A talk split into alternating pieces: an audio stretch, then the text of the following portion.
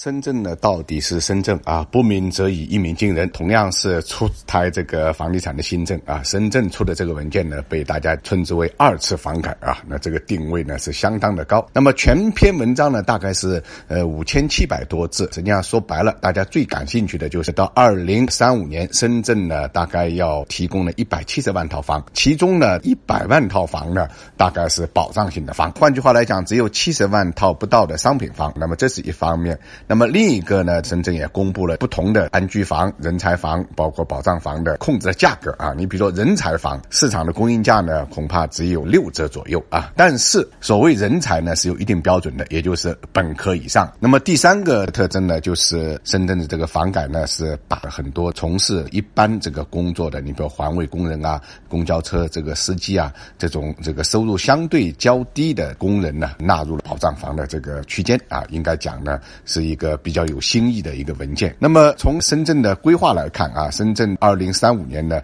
大概要做到一千八百万的人口啊。那么现在呢是一千二百三十五万这么一个人口。换句话来讲，有五百五十万的这个一个人口的一个增量。一般一百七十万套房来算，这个一户解决三个人来算呢，大概解决五百万人口啊，这是相匹配的。表面上看这个没有问题啊，但是实际上我告诉你，深圳现在的常住的。人人口呢，其实就已经突破了一千八百万。那么现在呢，这个深圳的存量的房地产呢，这个套数呢，也就两百万套。呃，理论上讲，只供六百人呢能够居住。大量的深圳这个市民呢，是居住在小产权房里面，包括。这个工厂的宿舍里面本身啊，这个跟市场呢就有一定的一个缺口，更不用讲这个十八年以后啊，这个一共呢也就供应七十万套商品房。大家可以算一下，七十万套商品房，按照这个三口人计算的话，也就是两百来万的一个人口。那么到时候深圳的房价能不能下来，能不能缓和这种供求的矛盾，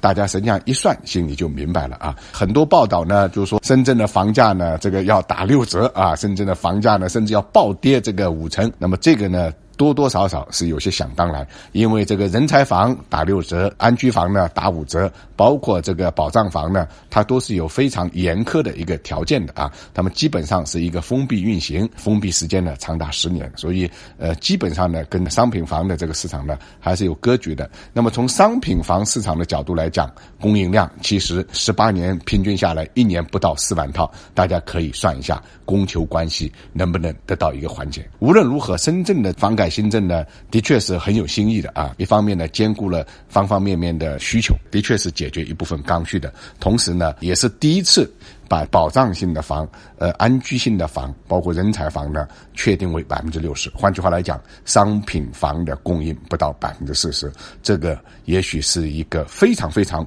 重要的一个政策风向。